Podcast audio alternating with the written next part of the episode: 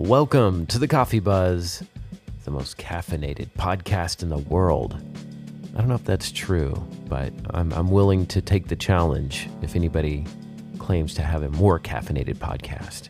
Not sure how we would measure that, but clearly, uh, I worry about anybody that's more caffeinated than me. You know, you you probably have a little bit of an issue. I'm Brad. How you doing today? I hope your day is going great. Uh, did you notice that uh, Starbucks had a strike last week? It was uh, their Red Cup Rebellion.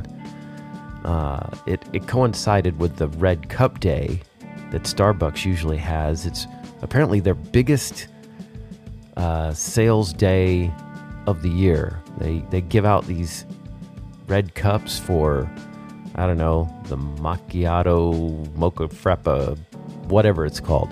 Um, if you get one of those marquee drinks, apparently on Red Cup Day, they give you this snazzy reusable cup. And the uh, there was like a hundred stores that participated in this barista strike. And the funny part was they were handing out red cups of their own that uh, had something to do with the Grinch on it, which which is kind of funny because the CEO of uh, Starbucks he he sort of seems like the Grinch, only like in the end he doesn't have that cathartic ending where Lucy Liu shows him that you know he he does have a heart. No, this guy uh, Howard Schultz, uh, he he's I guess he would probably more be a better analogy would be Scrooge. Um, they have been trying to, or they have formed a union in a lot of the Starbucks, uh, like over like 260 something stores now have a union but he won't sign the contract. And he's uh, trying to undermine them a bit. You know, he gives benefits to people that aren't part of the unions and all this other stuff. Uh, refuses to negotiate a contract. Yeah, apparently some of these Starbucks stores, though, make as much as $90,000 a week. And when I first heard that, I thought that that can't be true. Let's just do the math here. 90,000, okay.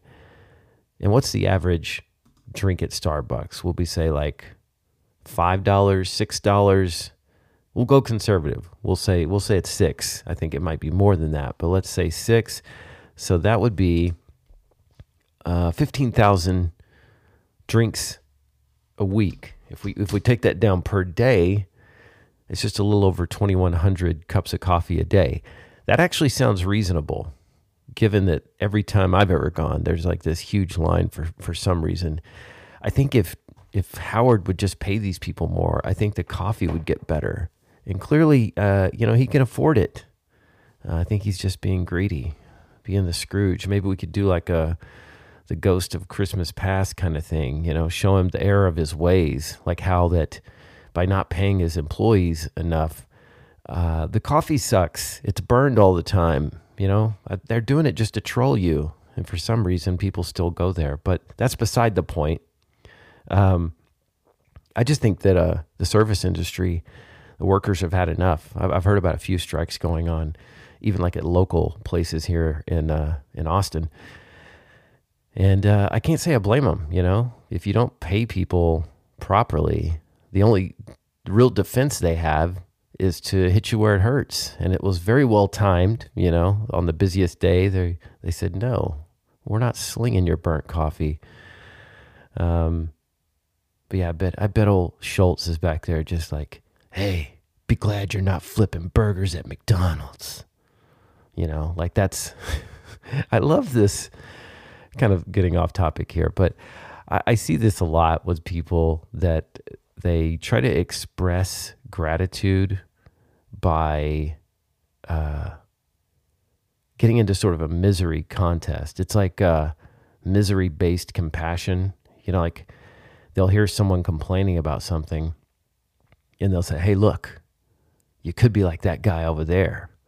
He just lost an arm and a leg and he's getting audited by the IRS. Be thankful for what you have. Which is, uh, yeah, just I don't, I don't participate in the misery contest. I think you know, it's that idea that just because someone is worse off, that you shouldn't complain. And I'm not trying to make a case for complaining. You know, that's that's not what I'm here to do because I kind of like what Marcus Aurelius said. He goes, uh, he said, "Don't be caught complaining, not even to yourself."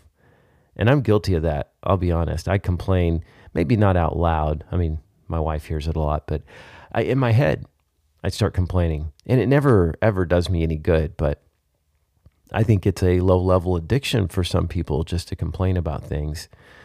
And and this is not directed at the Starbucks baristas. I think they have um, there's a difference between complaining and taking action, and they they are clearly taking action.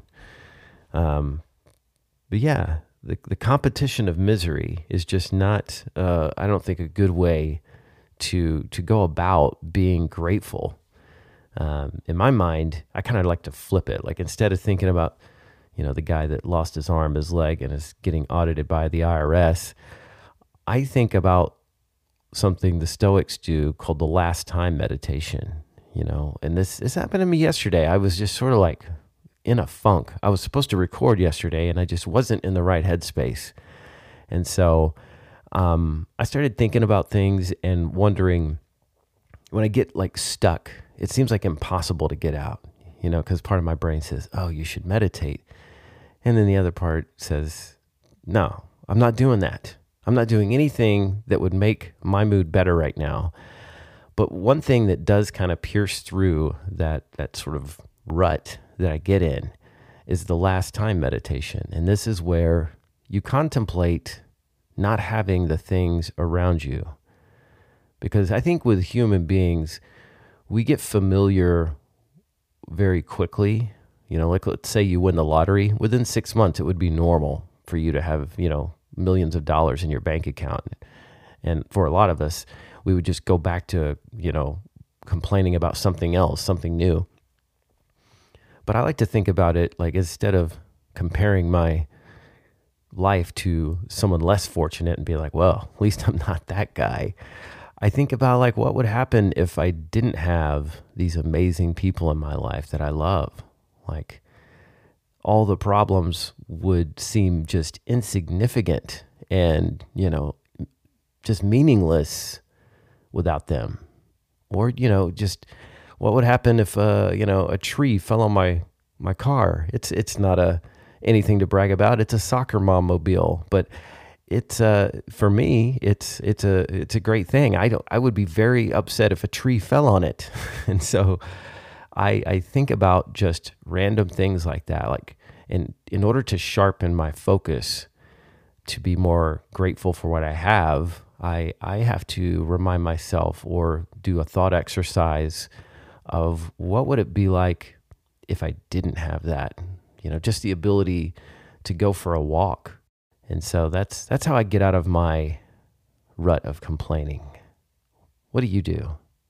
Do you like to think about Bob who has no arm or legs and is getting audited or uh, do you think about all the things that you have and maybe imagine what it would be like without them? Is that a better way to go? I don't know. I'm just, you know, just a human being on this rock covered with water, trying to figure out how to keep my my state of mind up, my my gratitude up, especially during this time of year. Want to reflect, want to give give thanks, as they say, because that's we all know that's what everyone does on on Thanksgiving. But I won't get started there because I got it all out of my system during my first year of podcasting did a did a whole episode about you know Thanksgiving and it went over like a lead balloon. So I'm not going to go there again. I'll link it in the show notes if anybody is uh, you know masochistic enough to listen to it. Well, you can find me on the social media, at least a few of them. Uh, my handle is the Coffee Buzz PC. I think I'm down to like just Instagram and TikTok now. I just can't. I, I'll be honest. I, I think TikTok is cool I just can't figure out how to use it. I can't figure out how to. I feel like I'm just, I don't know. I feel very awkward when I try to post anything on TikTok. So if you've got any, got any tips for me, let me know. The Coffee Buzz Podcast at gmail.com. Well, thank you so much for listening, and I will talk to you next week.